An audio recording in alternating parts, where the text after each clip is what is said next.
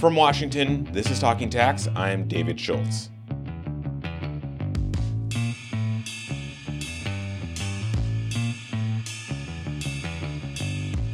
So, will uh, 2022 be the year you get audited by the IRS? Maybe, especially given that Congress is looking like it might give the agency a lot more people and money to pursue enforcement.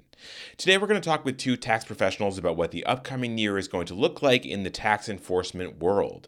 In a little bit, we'll get to what that increased IRS budget will mean, assuming, of course, that it actually clears Congress. But first, we're going to focus on which enforcement areas the agency will prioritize the highest. Michelle Levin is a shareholder at the firm Dentons who specializes in defending clients at all stages of a federal tax dispute. She spoke with Bloomberg tax reporter Aisha Bagchi about the three areas she predicts will get a lot of attention from the IRS micro captive deductions, conservation easements, and of course, cryptocurrency. I think the cryptocurrency area is going to be one of the hottest areas because there hasn't been much development. The IRS has really just started its enforcement um, efforts in connection with cryptocurrency. And so there's a lot of unanswered questions. There's not really much case law on crypto. And so I'll really be excited to see how that case law develops. You know, what is considered a taxable event for uh, using cryptocurrency? How do you prove up your basis in crypto? When does the sale take place? So there's a lot of unanswered questions right now. Uh, with respect to cryptocurrency. And so I'm looking forward to those developments coming out of the courts in 2022.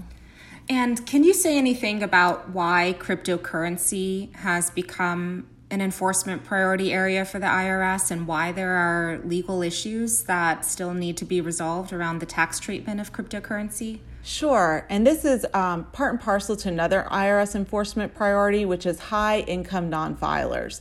And so the IRS is really trying to go after folks that have a lot of income or taxable events and either aren't filing their returns or aren't reporting it. Basically, the IRS is trying to identify taxpayers who have income or have some sort of tax reporting requirement and they're not complying with it. And the reason for that is that it helps, you know, first it helps the IRS identify folks that aren't paying taxes that should be ta- paying taxes, but also some of these um, reporting requirements if the taxpayer fails to comply with them there are significant penalties. So those are easy cases for the irs to have a significant windfall.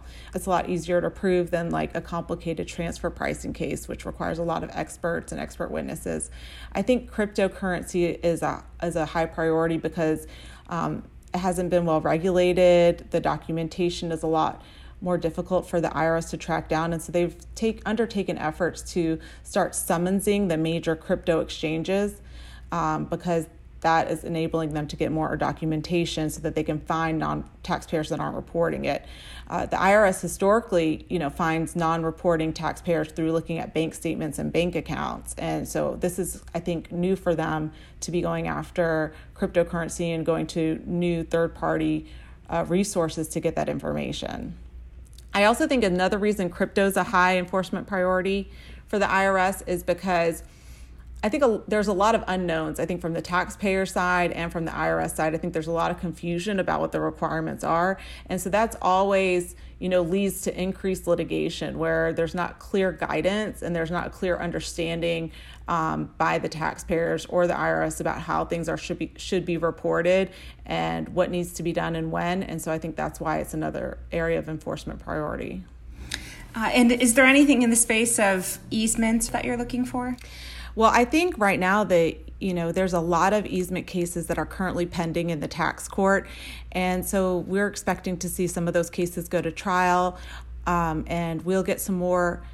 Uh, as the easement cases go to trial, I think that we'll see a lot more case law coming out uh, as to the value of the easements. Uh, historically, the easement cases have been, there's been a little, lot of litigation over the technical compliance issues associated with conservation easement. What's happened over the past decade or so is the IRS has challenged a lot of the donations about whether or not they comply with some of the technical requirements that are found in the Internal Revenue Code and in the Treasury regulations. And so that's been the bulk of the litigation to date has been over whether or not certain terms in the easement deeds comply with the technical requirements or whether or not certain rights that the property owners reserved um, are contrary to the conservation purposes that are protected by the easement. And so, what I expect the next phase of litigation to focus on will be the value and how what is the best way to determine the value because there isn't there is some case law on that. There have been some developments, but I think over the next year we'll see much much more case law development on how to determine the value of those rights that are being donated. And you mentioned micro captives. Uh, can you share anything about what a micro captive is and why that's become an enforcement priority for the IRS? Sure. Micro captives are, you know, again, it's a um, congressionally um, provided for vehicle that folks can use to ensure some interests that are otherwise, you know, difficult to insure. And a, and a lot of times, what folks will do is they'll create the micro captive insurance um, overseas, and so then they can have some ownership interest in it, but then the premium insurance premiums that are paid to the macro captive those are deductible to the taxpayer. And so the IRS is going is targeting microcaptives that it deems to be abusive where there's not really a real risk that's being insured or that the risk is not significant. And so they view it as a vehicle to claim a tax benefit and then have the back end um, benefit of the payments of the insurance premiums that are being built up at the microcaptives.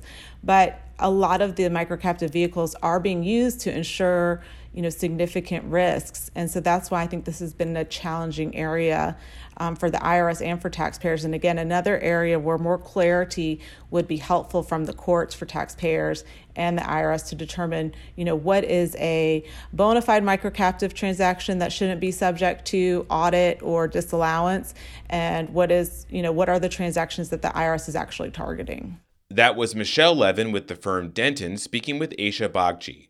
Now we turn to the IRS's potentially rejuvenated annual budget, which could see a 10% jump for enforcement activities alone. Alina Solodchikova is a principal at the firm RSM US, who previously worked in the chief counsel's office at the IRS, and she spoke with Bloomberg Tax's Jeff Leon. In a bit, she'll talk about legislation that would make it easier for the agency to impose penalties on taxpayers, but first she addresses the impact of the potential budget boost. I believe that based on the increase in budget, there will be an uptick in IRS examination activity for sure. Uh, in addition, increased budget will allow the IRS to hire thousands of employees uh, that they have lost during the years of hiring freeze. Uh, increased budget will allow the IRS to also implement the provisions of the first of the Taxpayer First Act, uh, which goal is to have a better functioning IRS, including uh, taxpayer-friendly customer service. A potential development for 2022 is the IRS repealing IRC Section 6751, which requires supervisor approval before penalties can be issued on taxpayers. What are your views on this move? Right, Jeff. So, a little bit of uh, a background um, for our listeners here. This uh, rule requiring written supervisory approval was largely not followed by the IRS until 2016. So, it was always there in the code, but never was really applied until 2016 when a pair of cases in the United States tax court raised this issue. Since then, there were many cases decided by the tax court that held in favor of the taxpayers, invalidating hundreds of penalties proposed by examining agents. This proposed legislation would retroactively repeal, and again, retroactively repeal Section 6751B the legislative uh, proposal suggests retroactive application of this rule to the date of enactment of the Internal Revenue Code of 1998. Mm-hmm. I believe that instead of trying to reduce taxpayer protection when it comes to penalty assertion, the taxpayers are in need of preserving and expanding protections in this uh, area. So it will be very interesting to see if this proposed provision becomes law. So, Lena, ideally, what would you like to see happen in the tax world in 2022? Well, this is a very broad question, right? But from my perspective, I'm um, in tax procedure and um, I deal with the IRS on a daily basis. And as many of you uh, know, it's been um, difficult to get uh, through to the IRS and um, um, IRS has been experiencing a lot of delays in processing uh, taxpayers' information. So, what I would like to see happen in the next year is that uh, IRS, um, for the IRS to catch up uh, on processing taxpayers' uh, regional and amended tax returns and catch up on the requests that the taxpayers uh, submitted uh, for for the IRS's review and for just a better functioning uh, IRS. That's what I would hope for. That was Alina Solodchikova with the firm RSM US speaking with Jeff Leon. And before that, you heard Michelle Levin with Dentons speaking with Aisha Bagchi. You can find up to the minute news and latest tax and accounting developments at our website, news.bloombergtax.com. That website, once again, is news.bloombergtax.com. Today's Talking Tax is produced by myself, David Schultz. Patrick Ambrosio is our editor, and our executive producer is Josh Black. From Washington, I'm David Schultz. Thanks for listening, and see you next year. The number of words in the tax code is estimated to be 1 million, about the same length as the entire Harry Potter series. Add in IRS regs, rev rulings, and case law, and it can be a lot. We all need a little help to sort it out. Each week on the Tax Girl podcast, I talk to the best in the business. And these aren't crazy technical dives. They're interesting and easy to digest looks at topics that matter to you. It's all that you need to stay ahead on the most important tax issues. You can subscribe to the podcast for free on taxgirl.com because paying taxes is painful, but hearing about them shouldn't be.